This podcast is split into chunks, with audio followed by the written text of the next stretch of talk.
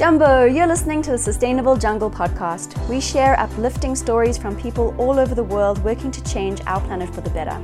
I'm Joy, and we are closing our Plastic Free July with a bang.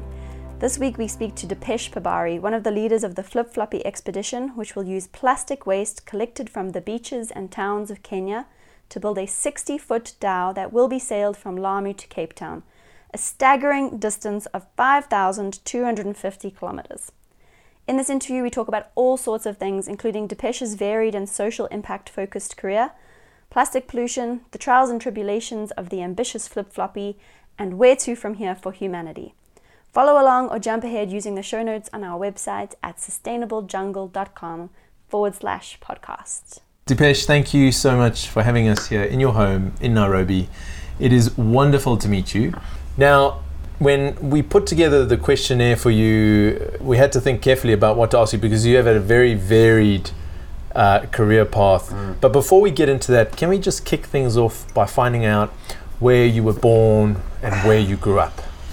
So I'm Kenyan, born in Western Kenya um, on the shores of Lake Victoria, um, and raised over there. Uh, well, close to there. I went to boarding school and then ended up overseas for my for, for, for my studies did my graduate in, in london and came back home. And that's pretty much it. So this is this is home. Yeah. So nairobi has always been home? Not nairobi. Uh, we're here really because of the schooling for the kids. So that's the only reason we're here just because the, the, the availability of decent schools out of a big city like nairobi are not many. Okay. So actually, I run a, I run an outdoor adventure company on the slopes of Mount Ke- uh, Mount Kenya, which is yeah about three or four hours from here. And um, before that, um, I ran a I ran a school expeditions company on the coast. So that's where we built our family home. You mentioned you studied in the UK. Yeah. What what was your f- undergraduate in? So I did, I did my undergraduate in Turkey, and I did that in English literature and education, and I did a postgraduate in social anthropology. Quite a varied. Quite a varied, yeah. I've never quite figured out what I wanted to do with myself, so I just liked learning. And anthropology seemed to be the widest possible discipline to learn and read. Okay. And that was that. And you've you've done a bit of I know you've done a bit of writing and Yeah. consulting as well. Yeah. Uh, I wonder if you could just tell us a little bit about those aspects of your life. So I taught for a while as well. I was a I was a, a primary school teacher and um, and got very passionate about writing and uh, I I started writing for various journals in Kenya and newspapers. Yeah, at one point I was you know publishing an article a week. Yeah, for one of the mainstream papers over here and once a month, and then for travel travel uh, travel magazines as well. And then I got very um, sucked into the the budding literary scene of Kenya at the time, which was it was having a, a revolution in itself, um, and I was very inspired by these um, these uh, younger Kenyan writers who who who were questioning um, the status quo of Kenyan literature because it was very governed by by the the the the universities at the time and what the academia deemed was good literature or bad literature or etc. Um, and uh, I threw myself uh, wholeheartedly at it, not so much as a writer, but more so as someone who wanted to promote it and get the word out. So I got involved running festivals for the for the literature scene and um, and the cultural scene as well for many years. So that was a lot of fun, a lot of work, hard work, but it was very rewarding.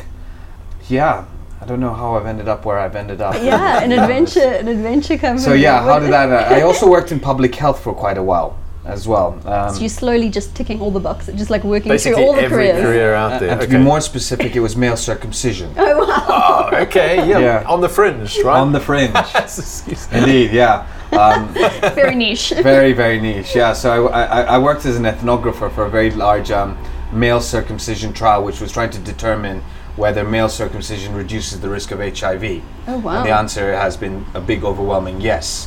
So there's massive rollouts across many countries in Africa to, to promote um, safe male circumcision. Wow, how interesting. Yeah, so so that, that I was there at the very beginning of that when it was sort of being rolled out, and um, the professor who took me on, um, he, he, he, he, he was very he, he's a wonderful man. He was very curious to know. It wasn't so much about people's per- perceptions about male circumcision.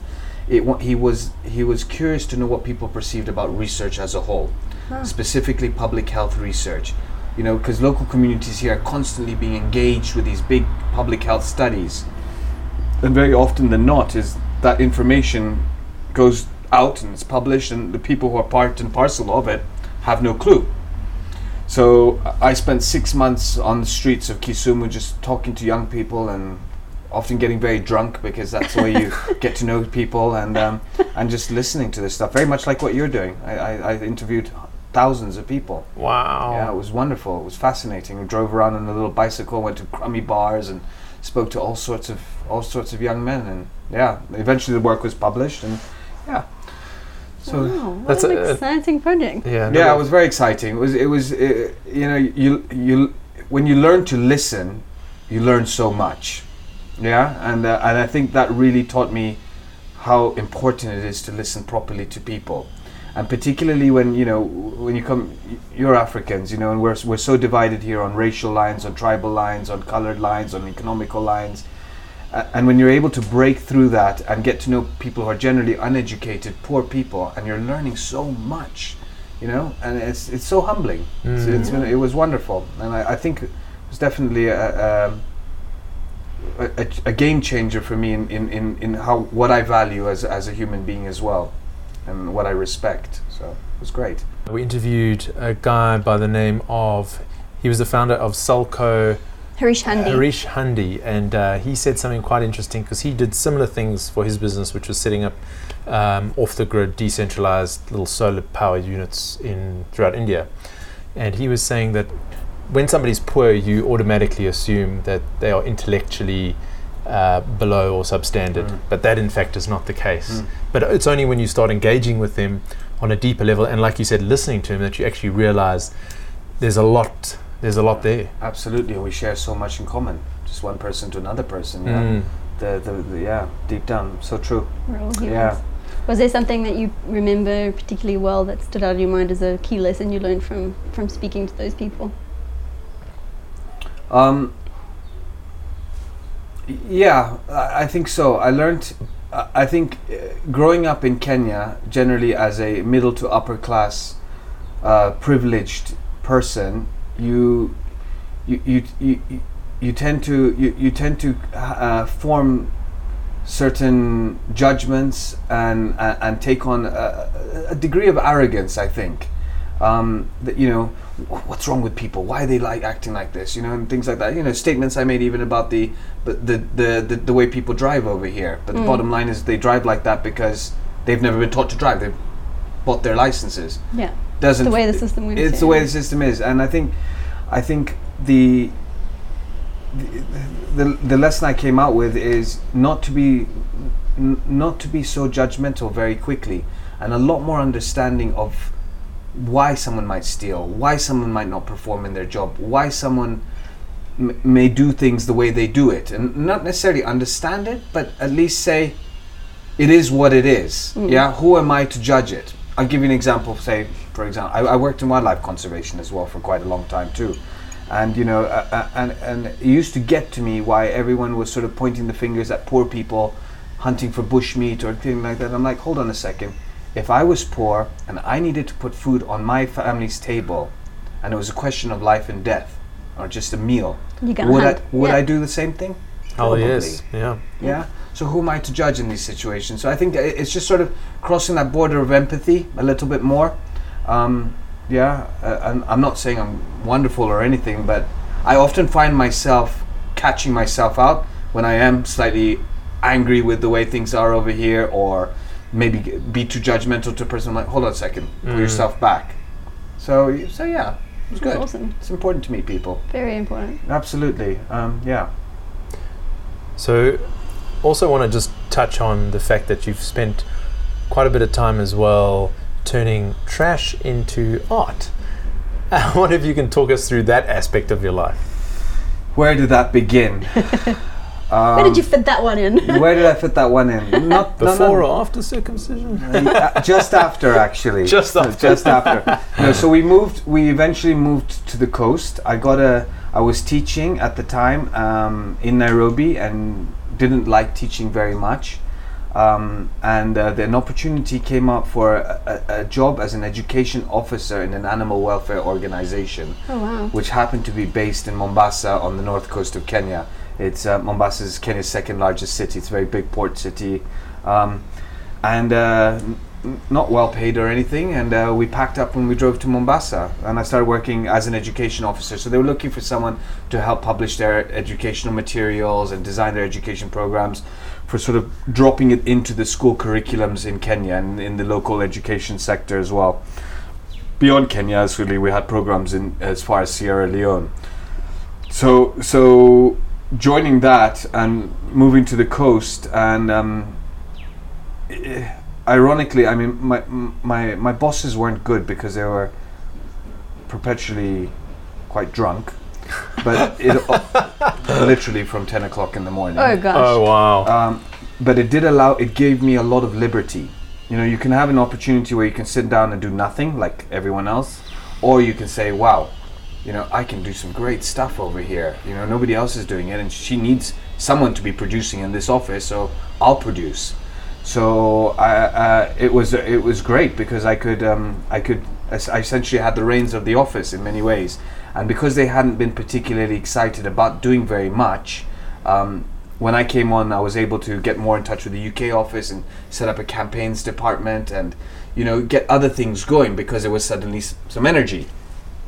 Um, and it was it, it was during that period that we were taking on, believe it or not, uh, uh, uh, the, the the organization I was working for was had a big international anti-whaling campaign, and at the time uh, the International Whaling Commission was playing a very interesting sort of political game, where it would invite a lot of um, countries within Africa that actually weren't even on the ocean to come and vote in favor of whaling at the International Whaling Commission. Oh, so you get these random guys from Chad and wherever coming to the big International Whaling Commission in Norway or Japan and putting their hands up at the right time. And there was always that sort of Japan was sort of saying, well, if you do this and you show favoritism towards us, maybe you know there'll be a little bit more support for your country, etc.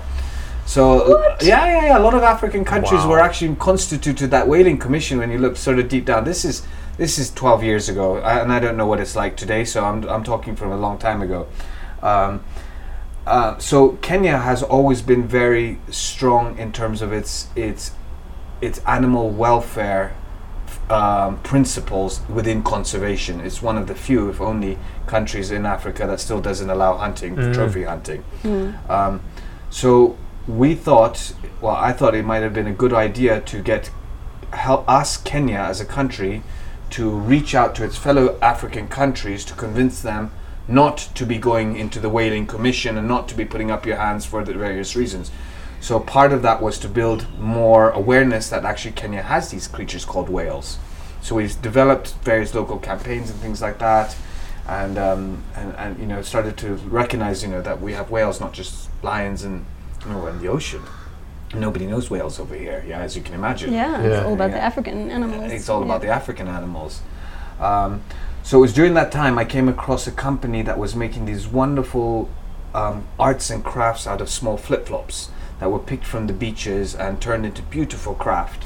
Um, it, was, it was started up by a lady called Julie Church, who was a strong conservationist. Actually, I got to know her when I was doing a documentary on dugongs before that many years ago. yeah. Another, Definitely another. before the That, circumcision. that was before the circumcision. yeah, I did a, we did a, uh, we went in search of the dugong for many weeks. We never found it. We drifted on the Indian Ocean in Dhow, oh, just like the one I'm building, and uh, we filmed for weeks and we never found one.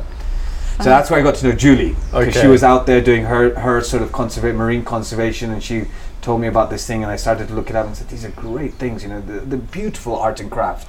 And there's the company that she she then left the company, and it's now called Ocean Sole. Yes, I and they've them. gone global. Beau- yes, I've seen the Facebook videos. You've- They're I'm sure you've seen it, beautiful. yeah. yeah. Beautiful they make things. these life-size giraffes and all sorts Wow. of wonderful, wonderful stuff. I'll show you a few of them over here. So when I was trying to think of a way to sort of raise awareness, um, I thought, what what can we? And having living on the beach at the time as well, and starting to sort of see trash and getting to your into your into your into your mindset. You know, there's sight. There's a problem over here. It's not all rosy, golden, beautiful beaches. Yeah, there's a lot of trash on these beaches. And so I approached Julie Church and I said, you know, I've got this campaign and I'm trying to find a way to to to to do something big to make Kenyans sort of aware of these whales. I said, do you think we could build a life-size whale entirely out of flip-flops? She said, why not? So the organization gave me the funding and we worked with a, a, a well-renowned artist to build the, the frame and we, we, we made a life-size 11 meter minke whale ent- and covered it entirely in flip-flops cool. and uh, it, it got huge amounts of attention, as you can imagine. It was the first, probably of its kind, and uh, it, it toured around. It went from Mombasa. I think it ended up in Nairobi at one point. And now it's now it's housed at a at a at a public park in Mombasa. Cool. So that was sort of the beginning of playing with with ocean trash, I guess.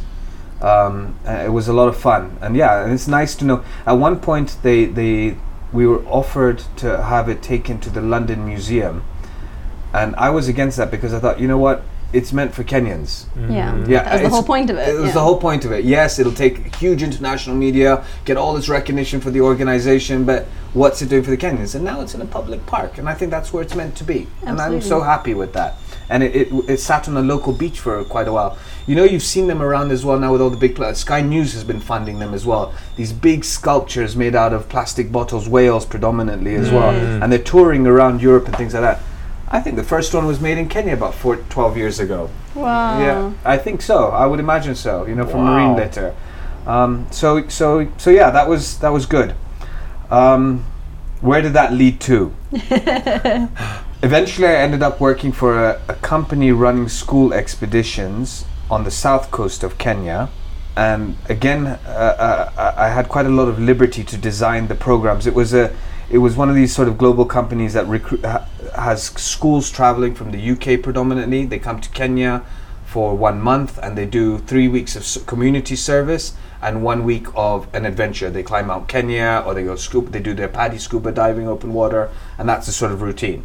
And we had these local camps. It was it's a it's the the original foundation and ethos of the company was wonderful. Um, it's it's proliferated and grown to a much much bigger um, beast now, but the the whole the, the whole initial philosophy was to set up their own permanent camps in places away from tourism, which could essentially generate a form of tourism and help the community through service. Oh, cool. Yeah. So a portion of your funds would go towards helping a school. You would go and then spend a week at the school. You might be building. You might be working on something, um, uh, uh, or you might be doing some marine conservation, helping with beach cleanups, etc.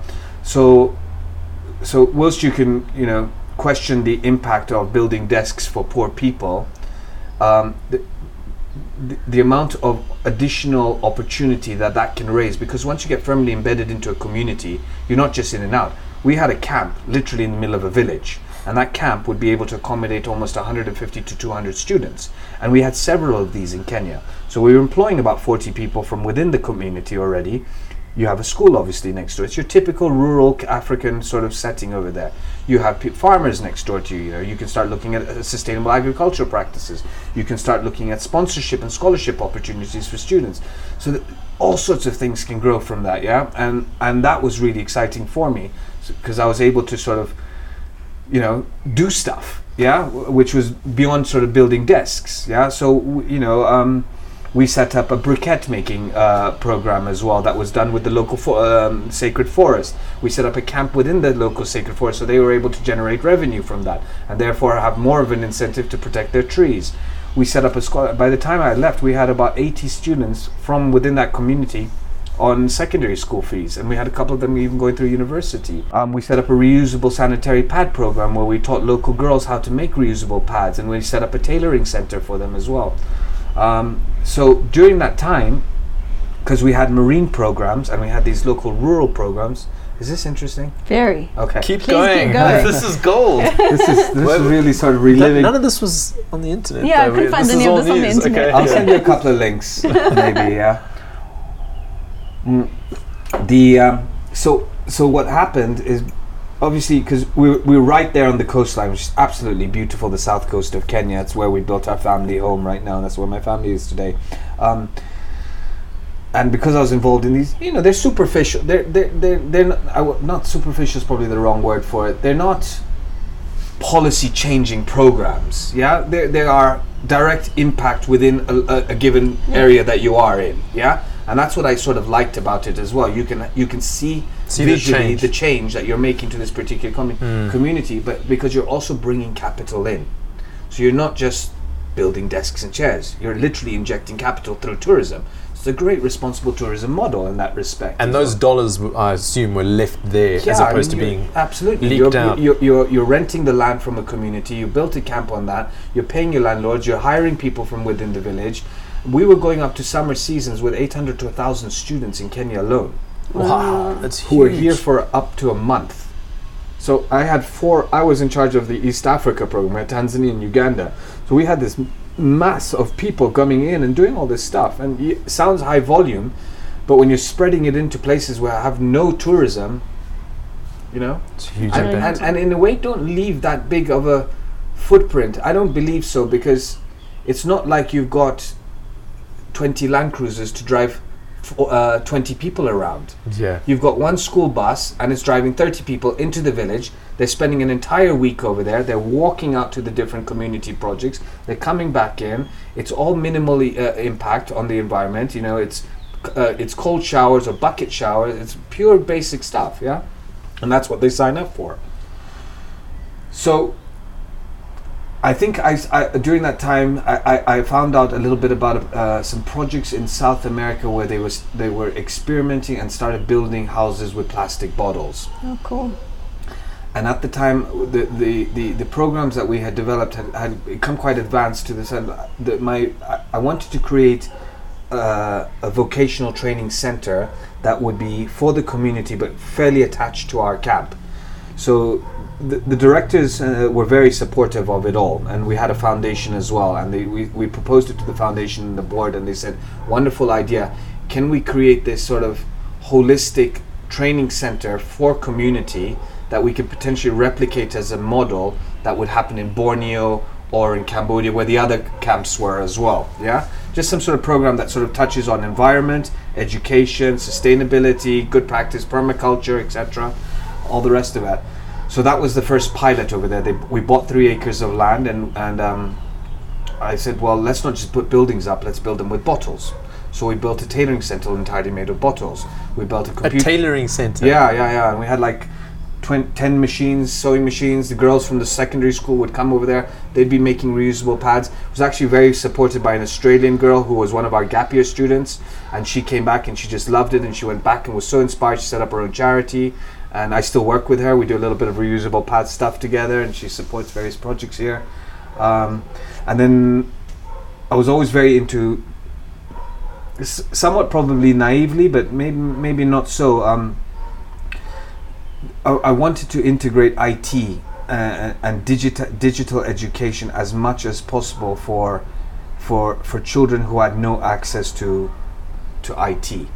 Um, we're, we're getting left behind on this continent. At you know, 12 years ago, the world has gone into digitizing and, and and digital, and you know, your iPad is where you take your questions now. That's that is our lives Yeah. and and you know in Kenya particularly computers are compulsory in the education system but there are no computers so they're sitting this theoretical exam and you you know you ask the question is reading and writing really any use if you're not computer literate and you want to get a job in this world I think the answer is probably no It's a very good, Very hard question. tricky, Yeah. yeah. yeah w- w- what chance will that child actually have of actually going beyond sort of their farm or, l- or manual labor work if they're not computer literate virtually zero so in its own little pilot way we set up you know i got uh, i got a bunch of old computers and we set up a computer lab as well also made out of bottles and things like that so every part of it i tried i wanted it to be i wanted it to have a message of sort of environmental friendly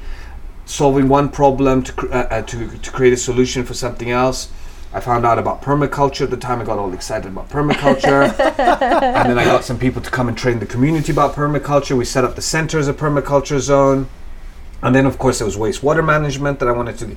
Then I started looking internally at the company as well, saying, okay, we're not very good with our waste systems over here. How can we do this, that, the other? So we dug this big hole in the compound and we drained all of our shower water into that. That was being recirculated for our chili farms and our moringa farms. And it was beautiful. It Sounds was- like a lot of impact and fun. it was so much fun. I mean, it was my it was my my joy. It was like it, it was. I had so much pleasure in in being involved in it, and it ran very well for a, a, a while.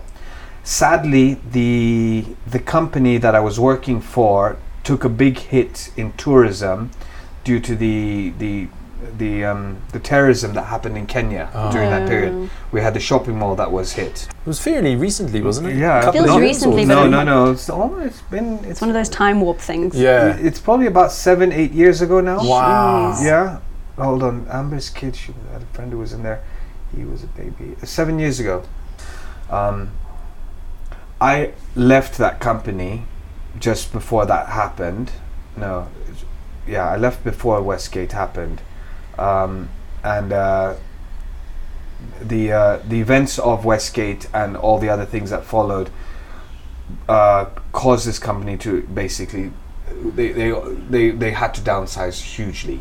Yeah, they could barely keep it open. I mean, when I was running it, we had 60 permanent employees and sort of a casual workforce of almost 200. You know, after that event, they were downsized to probably f- seven, eight people. Wow. Gee. That's Just so nobody sad. was coming to Kenya, and it's particularly because we were dealing with minors, students. Yeah. Suddenly, all the no parents would let their kids. yeah, come, and the travel alerts and insurance won't give you the insurance to for these for these school kids to come out and things like that. Even for us now, when we check the travel alerts, they were like, "Don't go to, don't go to Kenya." Yeah, and they're not exactly. They're, everyone's issuing warnings. Yeah. Yeah. So so so yeah, that was and and I don't think they were able to sustain it. You know, obviously just keeping the business going. But the company has grown tremendously since then. It operates in Borneo and Cambodia and um, all sorts of places in South America, etc. Um, why am I telling this story? the, the, the, the, so, so I guess the passion for plastic and trash had this opportunity to express itself because I was able to do functional things with it. You know, Yeah. it wasn't just because then we also got more into the flip flops as well. Because now I got really into flip flops. We, had the- we had all these kids and we were picking stuff from the beach. And then I I, tr- I worked with this wonderful guy who's now still part of the the, the Flipflopi team. He's an artist called Benson Guitari. And um, when we met, we um, he- he- actually my wife met him. She'd asked him to do some work for him on drawing cartoons. He is am- amazingly talented person. He's one of these people. Can you draw this? He will draw. Can you sculpt this? He will sculpt off his head. So I went up to Benson one day and I said, Benson, I want to build a life-size um, whale shark. Do you think you can you can put it together? And he said, show me a picture. And then he said, bring me this much metal. And I brought that much metal. And he just sat there over two days and he took iron, uh, building building um, iron. You know this the, the iron that you put into houses, the steel, sorry, that you put into houses, and he bends it and he bends it. And next thing I knew, this perfectly shaped, proportionately, perfectly proportionate wh- whale shark. Wow. So then we covered that in flip flops, and that ended up on another beach as well. Fun. Then I'm Benson like, listen, you know, there's this flip flop thing as well. Maybe we can carve and like, carving away at these things, and then we started a whole other little industry of making making keychains, making juggling balls, making uh, toothpaste holders entirely out of flip flops and things like this. And uh, he and his group of people were getting paid good money, and the profits because now we had an international market through our program at Camps International. So the profits were all going back into the foundation. Very So we were making, you know, hundred percent profit, which was hundred percent of it was going back into the foundation. So I had this kitty of money that we were able to do so much more with, sponsor students and things like that. It was great. And these flip flops, the, the supply of flip flops was just off the beach. Off the beach, there was no shortage of flip flops. No shortage of flip flops. You will be shocked how many flip flops there are. Where on are the all beach. these flip flops coming from? They're everywhere. It's It is the shoe of the world. If you think about it, Yeah. it's the one shoe that every it has proliferated the entire globe. Yeah, three billion people wear flip flops. Amazing. I, It's a lot of hundreds of millions of people losing them on beaches yeah. Yeah. or on the ocean. I saw that stat actually in that video of yours, Yeah. Flipflopi's video. What is it, like 1.6 billion people or flip flops floating around, around or the something ocean. crazy? Yeah, yeah. So there's no shortage of them. So you know, we would do these beach cleanups, and yeah, we would just have bags and bags of it. So the kids would also be learning. The international students would be learning how to do that. Was part of their programs, and and all the rest of that. So um, Quite a quite a path. yeah, so before, okay, so this is a good segue into Flipflopi, but before we get there, I just want to, I want to understand how or why you care so much about the environmental and social issues. I, I can see you're so clearly passionate about it. So energetic and about it. And, s- and energetic. Uh, What what moment in your life did that click for you? Was it a progressive interest that grew? Uh, How did it happen? I, I, maybe my mother has a big role to play in that. She's um, she's a landscaper. She's a botanist. Um, she's a strong Turk. So our holidays were spent um, doing transplanting in the garden and weeding and cutting grass and and um, I spent a lot of my, my holidays gardening Okay. and uh, you know planting trees and she's she, she's she's very special that way i guess there's a degree of sort of influence from that you know i don't know i i, I, I won't call myself an environmentalist or an, an, an, an active activist in that respect um, i think i like to learn i, like to do new things and um, I like to take on things that I think that will hopefully have a positive impact with my surroundings and the community that I'm in there. And you can choose to do lots of different things, yeah. So so so things that have always caught my attention is you know wow. So even I mean with with plastic pollution uh, as an example. Um, I can't say I went into it thinking, "Oh my God, this is a disaster." When I saw it 12 years ago, read about statistics, say it's a it's a huge problem. I probably went into thinking, "Wow, what else can we do with that stuff?" Yeah, and it's probably now that it's more of, uh, uh, uh, "Oh my goodness, we you know, the cock has really come home to roost," Yeah. so to speak. Yeah. Um, so I think there's a degree of that as well. Um, I think the internet has been a godsend. You know, you, you think about how we used to interact with the internet 12 years ago, 15 years ago with dial up, and you know, you get there, and, and then suddenly you'd find this page, and it would be about this random guy in South America who's building bottle houses, and, you, and you'd spend time reading it, wouldn't you? Yeah. You would absorb all that information. It's not like Instagram now, where ding, ding, ding, ding, ding, Yeah. ding, ding, you know, and then suddenly the world just opens up to you, and then you, f- you find yourself next thing in India.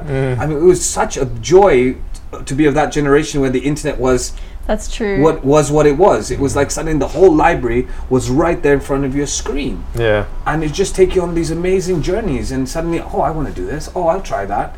You know, and, it's all those little things I think that really sort of get you going. I guess. Yeah. Yeah.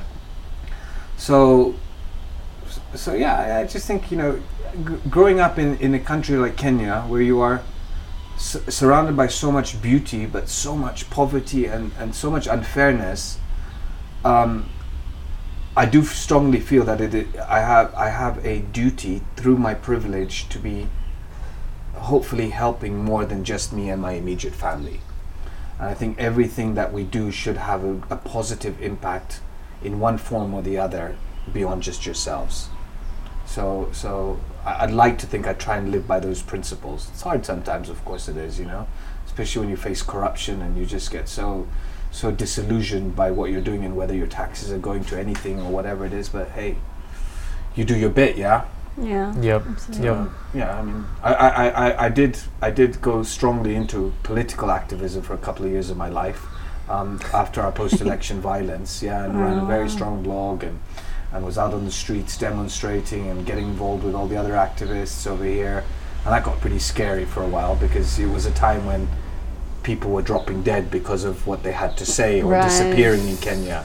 And um, yeah, I mean, I, I started making a bit of a name for myself in the sense that not many, um, not many people of my color come out as strong political activists in Kenya, being of Indian origin. Um, we, t- we tend to shy away from sort of frontline politics in Kenya as a community, and I think that excited the media a little bit more. So suddenly, who is this young brown man who's walking, marching with you know our mainstream activists and things like that? So I think I didn't want to do it in vanity, but I could see suddenly, hold on, I have a chance over here to do something a little bit more.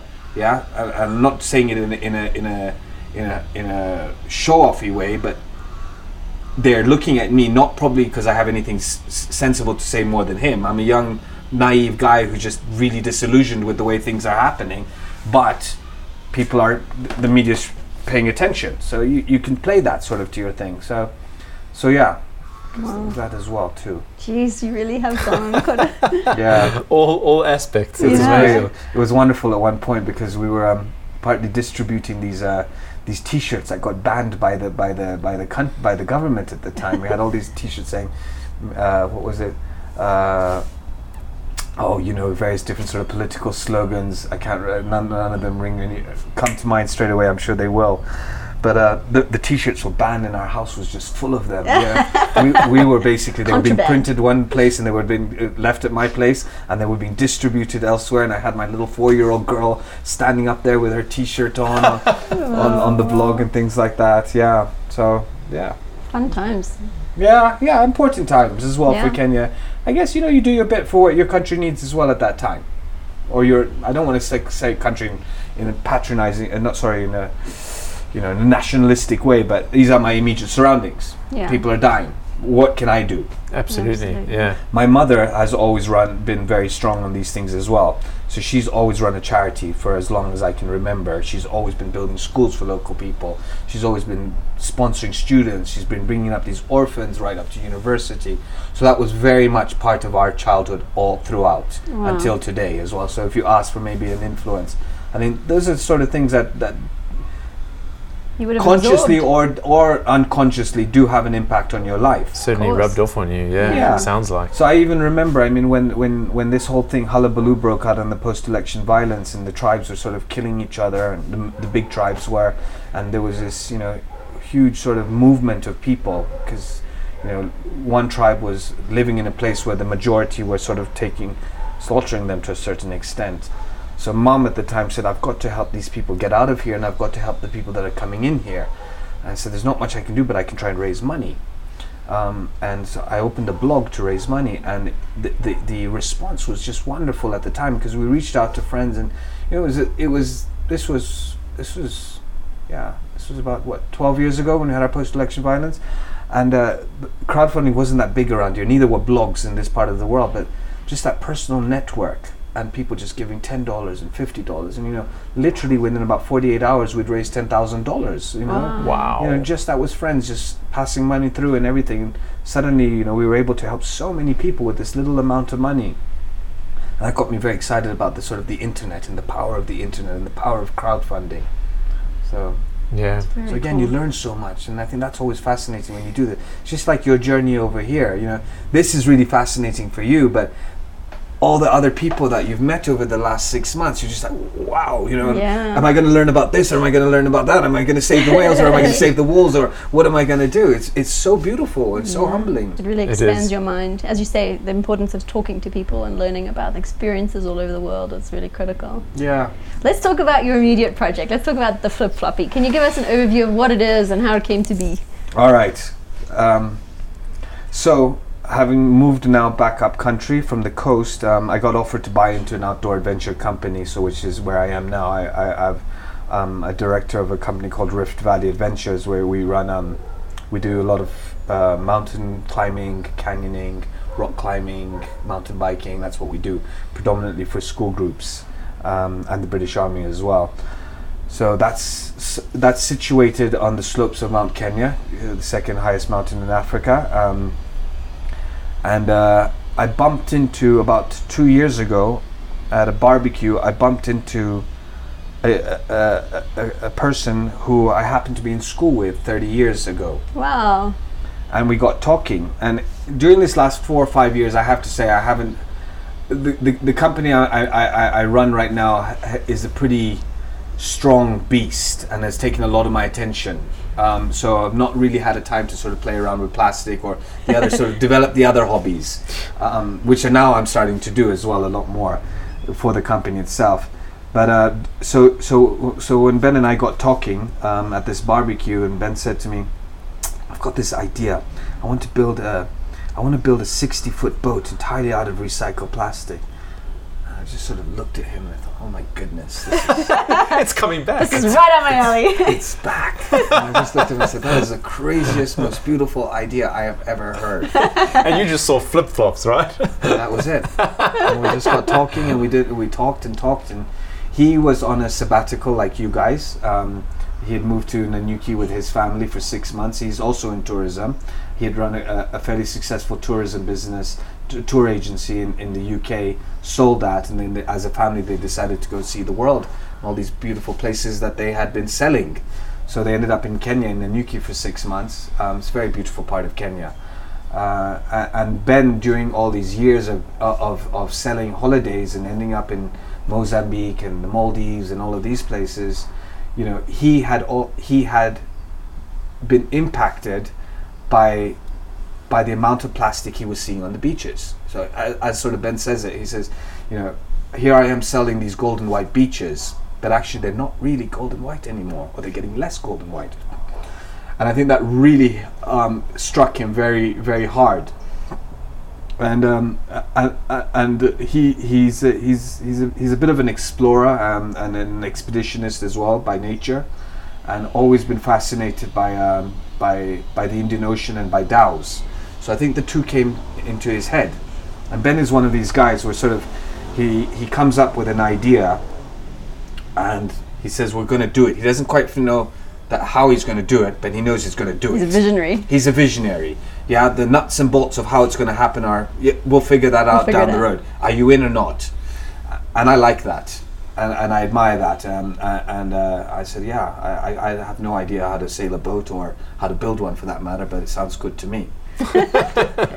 so so that's how it started, pretty much. And And for the benefit of the listeners, what is a dhow? a dhow is a traditional Indian Ocean vessel. It's probably the oldest sort of boat that has been sailing the seas as early probably as as long back as probably 2000 years. There's evidence to show that Sure. dhows have been sailing along the Indian Ocean for as long ago as 2000 years in different forms or the other.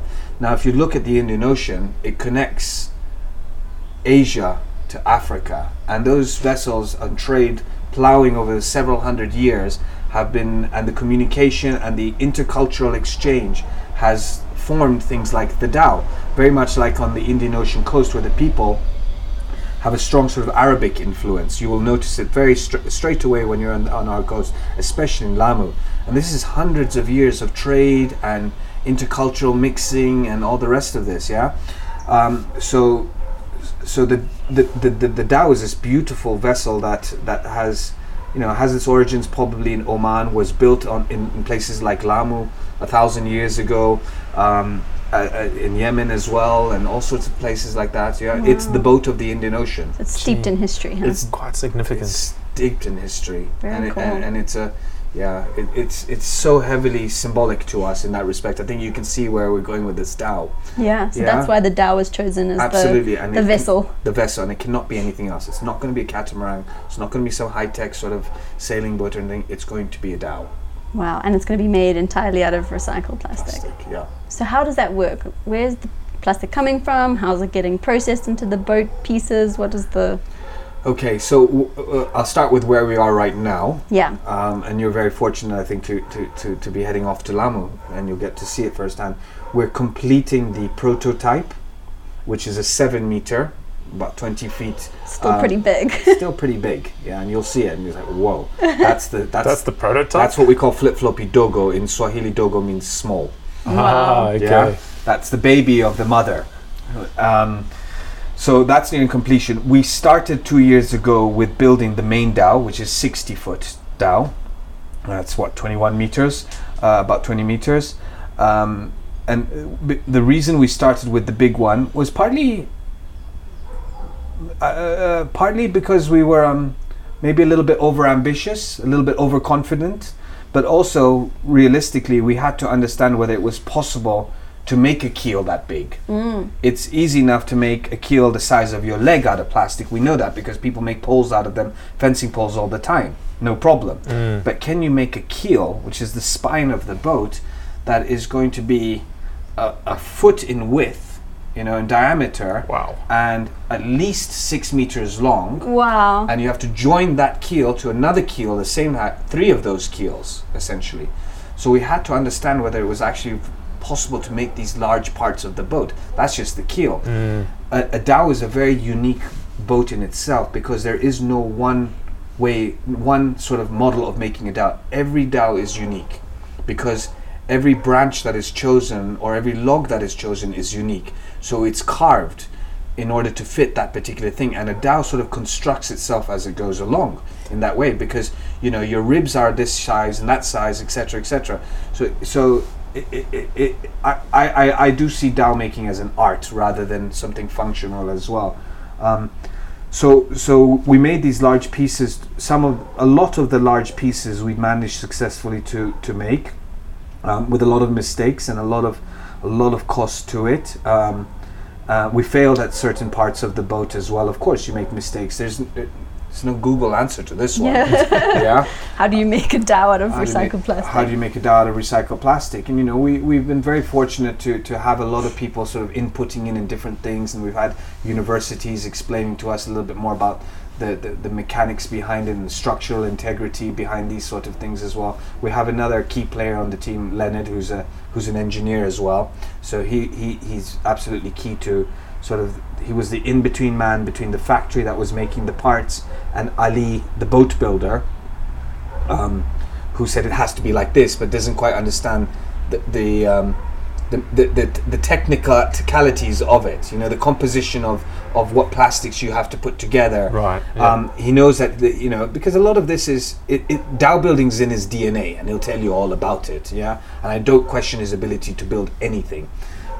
But there's another science to plastic. yeah, Yeah, it's a different sure. material because It's completely- is usually made of wood. Wood.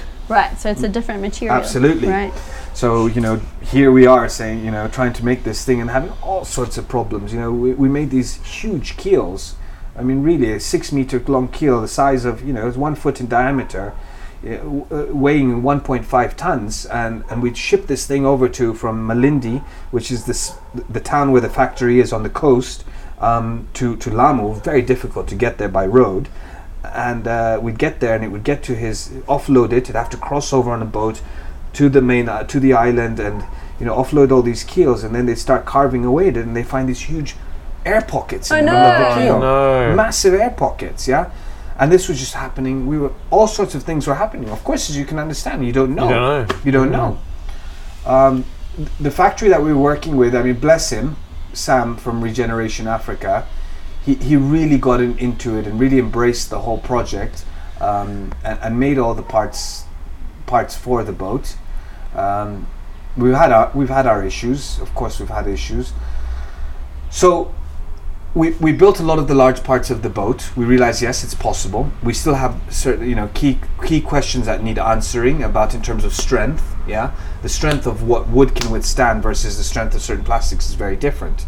How do you increase that strength in order for it to withstand a wave of that particular impact? You know, there's mm-hmm. all of that sort of stuff. So Leonard is that key missing ingredient as the engineer who's been doing all the science behind and saying, listen, you have to increase perhaps that this amount of type of plastic into it to to get the Make it more strength, durable. make it more durable. One of the key things we know now for the larger parts of the of the boat is that we're going to have to add fiberglass in, which I don't have a problem with because we will make it out of recycled glass. And uh, uh, you know, fiberglass is fine. So we're going to have to use a certain le- a level of fiberglass in the larger parts to, to increase the strength of, Yeah. of certain things. Fair At enough. the end of the day, the large dhow, we want to sail it to South Africa. Wow, that's a journey and a half. Yes, um, and nobody's ever sailed the dhow south of Beira in Mozambique. Perhaps Really? for very good reasons. Let alone a plastic. Let alone dowel. a pla- novel Yes. plastic Yeah. boat. That's So insane. That is the ultimate vision for us to build a 60 foot dhow and sail it around the Cape of Good Hope and dock it in Cape Town. Oh, How cool will that be? Yeah. We'll we'll make sure when that happens, we'll be waiting for you guys in Cape Town. Hopefully on the land and not shall. picking us up out of the water. yeah. How's that commitment? yeah, yeah, yeah. Oh, well, TBC, but I'd love that. That would be pretty cool. yeah, uh, it, well, uh, I certainly know we'll build the dhow. Um, so, w- w- yeah, we were very, we've been very, I think we were over ambitious. Um, we, uh, we, we thought we would finish building a 60 foot dhow in one year. We're two years into it now, and um, we built a small dhow, and it's you'll see it, um, and it's going to be it's going to be doing its first sea trials in, in a couple of weeks' time, um, and we intend to use that dhow to now kickstart the next sort of fundraising and say, hey, world, we've proved it off our own backs, mostly off our own finances. We've successfully made a prototype. Now we, we need the funding to build this big boy. Absolutely. And that's where we are. And on the on the website, you guys have a section called Key Messages, which are recycle, engage, activate, and inspire, and they are each linked back to the Sustainable Development Goals. And I understand these are this is what you guys are want, doing this whole thing for. This is the this is the point of the whole thing. Absolutely. Uh, could you run us through what those key messages are? What is what are you guys trying to communicate with this amazing dhow? the crux of it is really, really simple. Plastic is far too precious a resource to use once and throw away. It's absolutely stupid if you think of it. I mean, human beings make some pretty stupid decisions, and I think plastic is one of those. Absolutely. You know, how do you take something that is non-biodegradable, that is made from a non-renewable resource that can last for hundreds of years, and you use it to wrap something that you're literally going to use for five seconds and throw in the dustbin? I think you know. I think that is the crux Looking of what we're doing. Looking back on it, it's crazy, isn't it? Looking back on it, it's crazy. But you know, uh, we've done this so many times. It's like smoking cigarettes. You know, it's Yeah. like at one point, you know, your parents, probably my parents, were sitting in, a, in with the doctor, and the doctor was smoking in front of them. Yeah. you better Prescribing take it. prescribing it. You know, Yeah. de-stress you in your pregnancy. yeah, I- I- and I, we're very good at doing that as a species. Yeah, we get all excited about something, and we just Without even really thinking about what the the, long long game looks like. and I think that is also what, yeah, I think you've, you've hit on the other sort of key thing here as well is we, we need to rethink ourselves as a species and how we interact with our environment. And, and I think the boat, certainly for me and, and, and for the team who are involved in it, symbolizes so much more in it, yeah? But also there, it, it, you know, yes, there's the environmental issues, but also there's the, the solutions and and this is very positive messaging for us. The boat is an inspiring, positive message of hope, um, and and also the the the sheer the sheer innovative spirit of, of, of Kenyans of Africans, yeah. Here is here is a potential solution for a global problem, with an African solution that is actually embedded into something that has hundreds of years of tradition in it. Yeah. So So, you don't have to look so far for a a solution in many ways. If you see what I'm saying, it's right there, and you know, sort of attached to that is, if you think about it, particularly in Kenya, I, I can't speak for the rest of Africa, and I don't certainly don't want to, to don't want to. People don't really throw things away.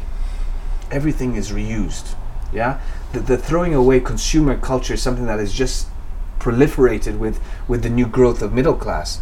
But the mama on the side of the road, when she's wrapping up her, her, her vegetables or things like that, she'll take that plastic bag home. She'll use it over and over again. Nothing is ever really thrown away. You go to any rural place, I'm sure it's the same as South Africa to a certain extent as well, where things were never thrown away. And your parents would have been the same probably, as were mine. My mom hates to throw anything away. It's always used even even toilet rolls were kept because they had a function. Yeah, yes, exactly. surely you don't throw things away. Yeah.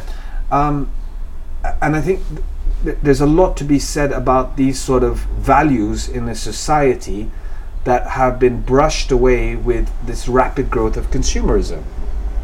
So to me, the solution is not out there.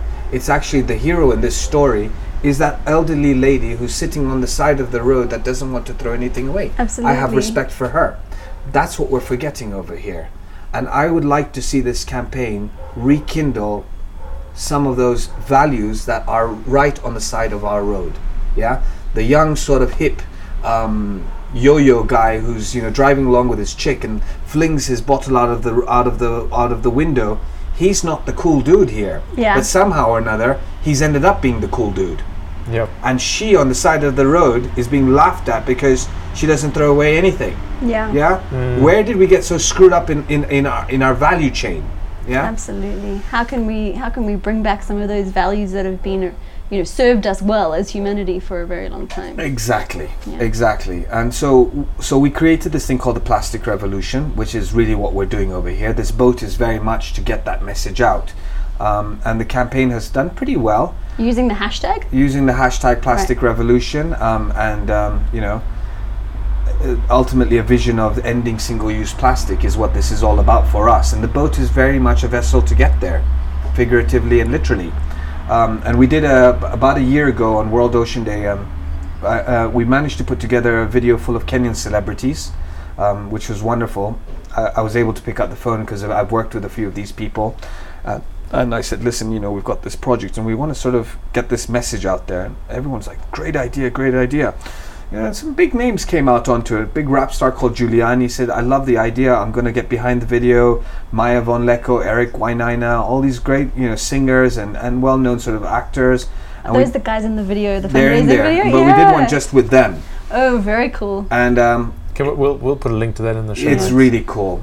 It, it, it- you get it because it's it's very Kenyan as well, and that's what it was meant to be.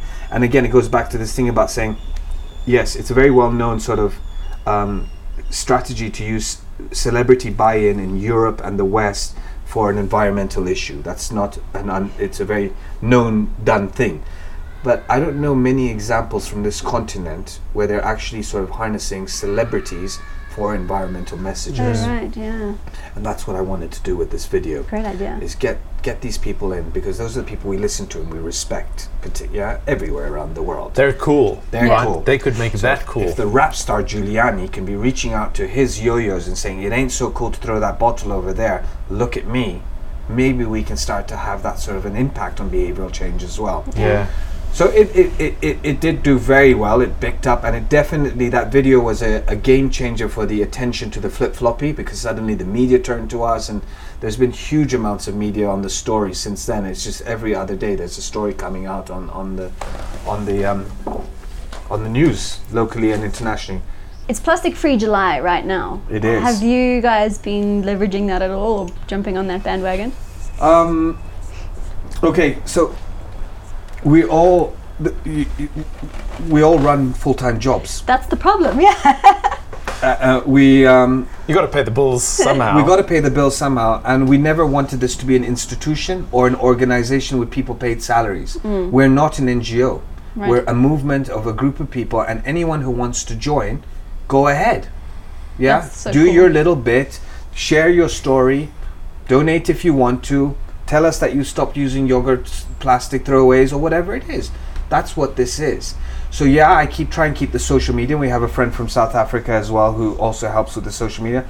There's a group of a handful of people who have given time to this project, and there's the core of the project, which is myself, Ben, um, my cousin Sham, um, and Leonard the engineer, and Sakile, who's in South Africa, who are doing this entirely voluntarily. Um, we, if we go to a conference and we're invited to, we pay out of our own pockets. Jeez. Um, if we do anything, we, we pay for it ourselves, and that has been the principle of the project from day one, and that will never change. so when you say have we have we got involved in plastic free With all your spare time. Yeah. it's yeah sure we'll we'll capitalize on it on our social media and talk about it and use things like that and exchange views etc. Um, but i time is it's hard. yeah. It is a full time job. This pl- this this this boat. Yeah. And I simply don't have the time. Don't and have the time. Ben. yeah, fair enough. Well, when we're there, we'll post. We'll do a post for Plastic Free July with the dhow in it. Great. Yeah. Please do. Absolutely. yeah. Absolutely.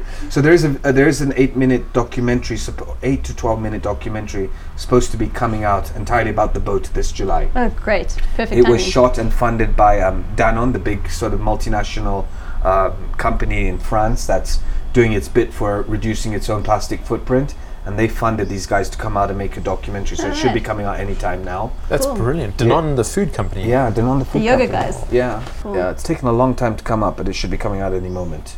Excellent. They Excellent. said they That'll want to help. time it with Plastic Free July, so Perfect. look out for it. Brilliant. We will. Awesome. We will. Maybe Awesome. we can add that link as well to the yeah, show it'll, notes. it'll definitely be out. It was in the Times uh, news, uh, the Sunday Times, the UK Times, the other day. Um, yeah, it's. I think it's coming out in a in a South African um, uh, online, it's not online airline paper uh, magazine called Mango Juice or something. Mango Oh like yeah, juice, mango. yep. Yeah. Mango Yeah, Airlines, I airline. think. Yeah, she's been backing and forwarding with me just now. She's finished the article, so it's still it's still all over the news, and I, I think that, that that's definitely wonderful. Of course, um, it hasn't helped at all with the fundraising. Right. If I'm brutally honest with you, um, we've really struggled to, f- to to fundraise for this boat. I think part of it is you know.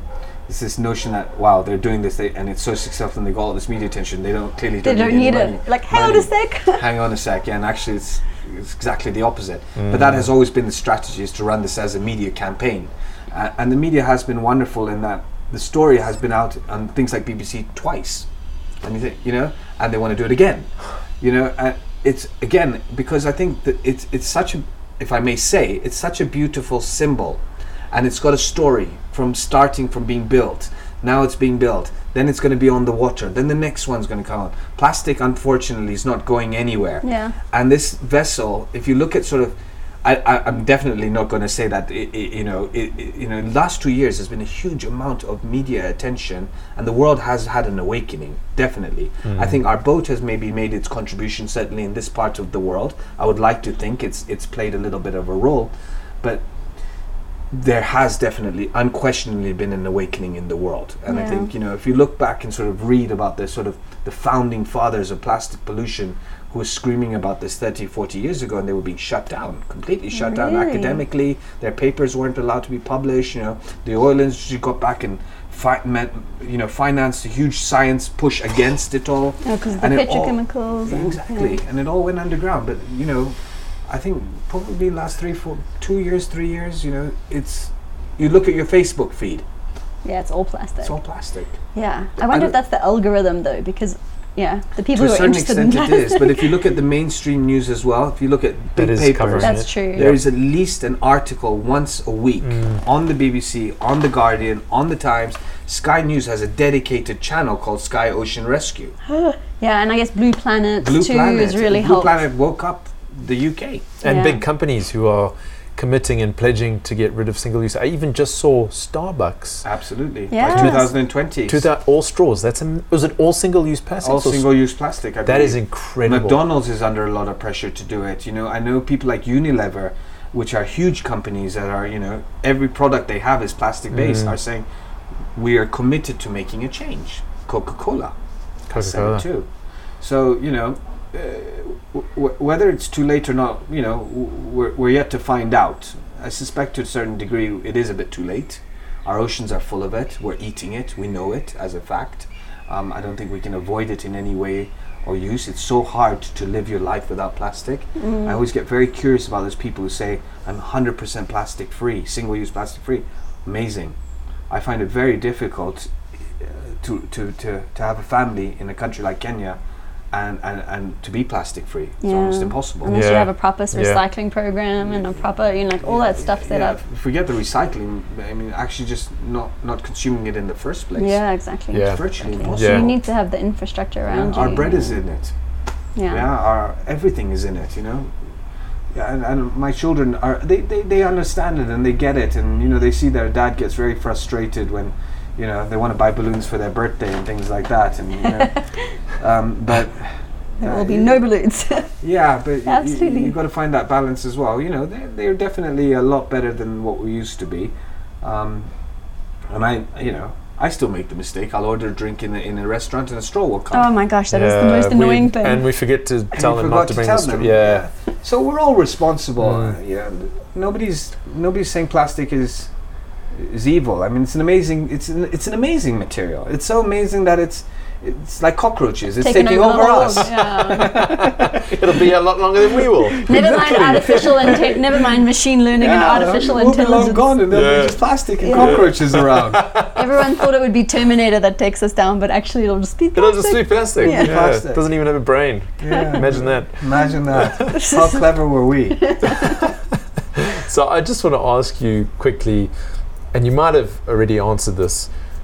You know, clearly you've thought so much about environmental and social issues. What keeps you up most at night? What what what are your biggest concerns for the planet right now? I, s- uh, it's, it's good. I guess it's a, a, a valid question, um, pertinent question. Because I said I was walking down the beach just yesterday in Diani uh, with some friends, and I was saying it's it, it's going to be a very different planet for our children. Mm. Um, I, I think sometimes I, you know, I'm not a, I'm not an academic. I'm not a scientist. I'm not specialized in this. I'm just your average sort of middle class um, human being. But you look at what we take for granted as we grew up, and the lack of understanding of the impact of those things that were having on us, versus the first-hand experiences that we have now of people with cancer, for example, um, you know, global disasters that are n- um, natural disasters that are in- on the increase, unquestionably. um, the the growth of population, the growth of wars, all of these sort of things. Yes, we've been killing each other for God knows how long, but there were a Mm. lot less of us then, weren't Yes. there? Um, and and I think about how we how we sort of engage with how these things have become a norm, like cancer. Yeah. It has. I, I'm sure every single one of us have someone very close that we've lost from cancer, and we're losing on a daily basis. Yeah. Absolutely. Uh, uh, and you, if if that is the reality that we're in right now, yeah, where we know that climate change is there and it's happening, we see it firsthand. We see crops have it being affected. We see places by the ocean being affected. We see the polar bears being affected. What and it's happening so quickly. What's it going to be like for our children? Are we entering the Mad Max era? I don't know, but sometimes I get that feeling that we're we're not far from it We're right at that Mm. tipping point. we Yeah. really are at that tipping point yeah uh, and you know we're sitting there in our cars and we're complaining about traffic and and we're complaining about how terrible things are and we're we're actually part and parcel of why it's all so bad Yeah. yeah and then you and then you see yourself get angry with the person you know in front of you and he's angry with the next person and then you know you you hear about these stories of road rage and you actually realize i could be that same guy coming out and beating someone else to a pulp because you're so full of anger and rage in these situations. And you think we're, we're like this time bomb of ex- you know that's waiting to explode. And either we're going to just kill each other or something's going to come along and do it for us hopefully. So uh, I, am am i optimistic? Yes having said that uh, That's a 180. yeah because I, again we're we're we're so alarmists. We're very reactive as a species aren't we? Yeah. you know? S- it takes us a while but then suddenly and plastic is your classic example. Everyone's getting ready. Everyone's changing. And i think it actually is making there actually is change climate change we, is questionable you know with people like donald trump sitting at the top of the food chain Yeah. um, you, you, you you know that you know that's taking a step back but when you see this movement particularly in western countries of how of how um, how people are consciously trying to reduce their single-use plastic footprints you you do realize uh, uh, that it overnight it could happen Yeah. The biggest the biggest emitters are unquestionably in Asia. We know that, you know. There's the five biggest emitters, but countries like India and cities like Mumbai who have made these massive statements and said we're banning single-use plastic. Mumbai's done it. That's a city of what 20 million people, yeah. and they've just gone bang over. Kenya's done it. Kenya banned plastic bags. It said yes, we still have problems. There's leakage into the system and things like that, but we do now work in a society where we live without plastic bags And it's possible. and it's possible Yeah. and it happened overnight so i think you know the realization is that we can it, it is actually fairly simple to sort the problem out Mm. yeah We just all Sometimes, like that, it's interesting. Sometimes course correction can feel like s- an incredibly laborious process when you have all the bureaucracy and red tape. But you're right. There are times when it can happen overnight, and Everyone big just gets the decisions. message. when the pro- yeah when p- the message gets across and people realize that there's a real problem here and we are facing that 11th hour so focusing on the positive sides of things and, and aside from Flipflopi are there any innovative projects or initiatives that you've seen come out of Kenya or just the world really that you're excited about m-pesa have you heard of m-pesa Yes. Super cool, huh? what a game changer yeah, people suddenly having access to cash. That was you know and that was i think you know if the, if you look at why why kenya is still growing and why suddenly we had this this this growth of middle class was suddenly access to cash you know? And, and this simple example is this sort of am i answering your question? Absolutely. you know you look at i have an employee for example. He works away from home which is classic over here he works very far from his family. He comes to work in my camp. He sleeps at our camp. His family are based 600 miles away. Now traditionally he's also in a bush camp okay? This is just a simple example but it demonstrates the power of m-pesa and the power of change. Now he would get his salary. I have to bank his salary in, the, in his bank account right? He has to go to town to get that money. He has to pay the, the, the, the transport fare, which costs him money. He then has to send that money, which the banks take huge amounts of tra- uh, transaction money, to his wife. His wife probably lives in a village that is very far away from town. She then has to get on a, on a bus to go to the town to access the money. probably in sending the equivalent of 10 US dollars, they probably lost three or four, maybe in those days, in just that transaction. Now, for your average poor person, that is a huge amount of money lost. That's very big, significant amount of money. That's massive. now comes along this ability to ch- to transact money from your phone to his phone instantly. I send him his salary to his phone. He sends it for about a tenth of the cost directly to his wife. She doesn't even have to withdraw the cash. She can go and pay her school fees with that straight to the to the account. She can buy her vegetables on the side of the road with that phone. Suddenly money is moving in places that it didn't exist before. Wow. And that increases the quality of life hugely. Adds so much simplicity. It's not getting stuck in institutions. Imagine. Yeah. Yeah. Mm-hmm. Nobody's yeah. And I think clipping the ticket there. I think that was a game changer for Kenya. That's Complete cool. game changer, and it, it and that was born in Kenya. And now mobile money has become, you know, it's a it's a world it's a world player now. In Kenya, the M-Pesa Safaricom transacts more money than any bank in Kenya. Wow. And I think they have uh, more probably funds at one day than probably these banks actually have. Yeah, and that's just from the small little user. That ten dollar transaction can hundreds of millions of shillings in, per Just passing day just going through the system. Yeah, Yeah, yeah. moving around. Wow. But of course, there's the fear of them being a monopoly and all the rest of that. But it's changed people's lives Yeah. for sure. You can Yep. see it. Yeah. Yeah. That's really That's exciting. Very cool. Mm. Very cool. Another question I wanted to ask you because I realize we're probably over an hour now, but it would be really interesting to know what you think the most important change that a person could make for the sustainability of our planet. The most important change to their lives. I know it's a doozy, but I'm really interested to get your thoughts on that.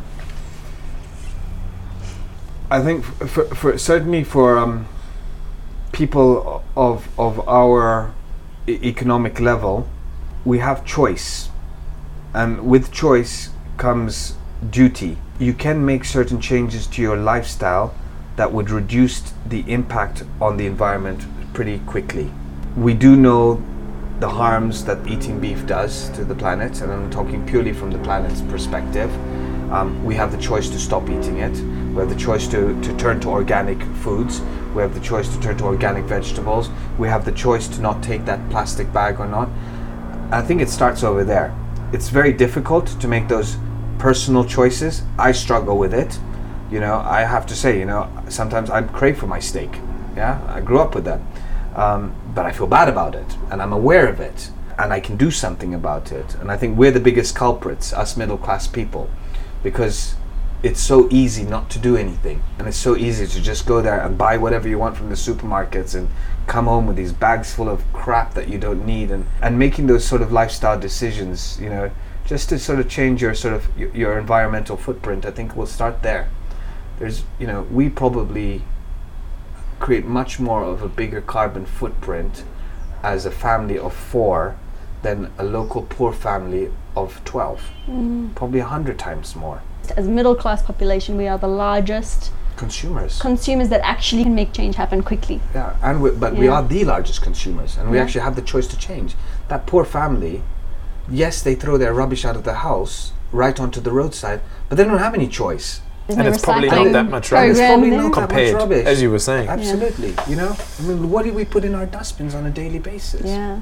Just because we Mm. can't see where it's going and exactly doesn't mean it's Out of not. sight, out of mind. out of sight, out of mind. Yes, there are too many people on the planet, but it's probably more accurate to say there are too many consumers on the planet. Yeah, I don't think that mass population of impoverished pe- people s- are the problem. It's us. Yeah. And isn't that such an empowering thought that we can like just do really simple things to have a huge impact? Absolutely, That's quite cool. absolutely. Very similar question. If you could send out one message to the world and have it land in every single human's ear and have it truly heard and understood and accepted, what would that be? That's called brainwashing or that mind, would be mind called control. propaganda, yeah. Yeah. Well, I tr- I truly believe that you know we're we're, we're all in the era where saving the planet is the number one priority, and I think all of what we do uh, has to be with the bigger picture in mind that our homes and our planet is threatened at this at this time, and for this for our survival, forget us. For, for, for those for the innocent people that are victims to our way of living, we have a duty to try and make their lives possible livable. Does that make sense? Makes Yeah. complete sense. Yeah. Okay. That would go far if it got into everyone's ear, for sure. Mm. Very last question. Where can people find you? How can they support Flipflopi? There's a website, the theflipflopi.com. Um, we're, we're, we're trying to be very active on social media as well. We've got a we've got an Instagram account and a Twitter account and a Facebook account and all the social media accounts. Um, You got a YouTube as well. I we have a. YouTube video uh, Yeah. account as well. So we're, we're active online, and it's all under the Flipflopi. Um, so find us there.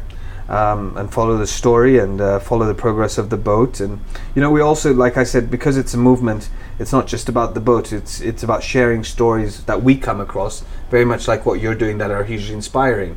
The other day, I was walking on the beach and I found this person had built uh, a, a lifeguard watchtower, but entirely out of plastic bottles. Cool. Oh, yeah, I love it. you know, and I want to share that. And you know, we come across small little grassroots sort of recycling projects, and we want people to share their stories, and we'll blog about them on our site because we are getting quite a lot of traffic. The boat has the boat has sort of created a, a, a community and a following, and we want to use that to share other people's stories. Yeah. So it's that is what this boat is about. You know, it's a vessel of hope. It's a vessel to communicate. Very I love cool. that. Yeah. That's Yeah. so so so people can send in their stories. Absolutely, Get absolutely. the movement happening. Yeah, Plastic and revolution. We will gladly share it out. Maybe once Plastic Free July is over, or maybe now as well. But getting that hashtag Plastic Revolution would help as well, even I if think it's so. just that. Yeah, yeah, and I think that that that to us was um, that that it was very hum. It was um, yeah, put a big smile to our faces when the the reporter for the um in the Times article referred to the Flipflopi as Africa's blue planet moment. Very cool. Yeah. That is something. And I thought, yes, thank you. Um, I, I would like to think that's what we're trying to do. Uh, and I think what's most important thing that I take away from this is I'm not paid to do this. This is a lifestyle choice. When back to your question about what are, you know what can you do, anyone of our economic level has the choice to engage in something that is meaningful other than just their jobs yeah. how much time do we spend on our Facebook accounts or watching the World Cup football?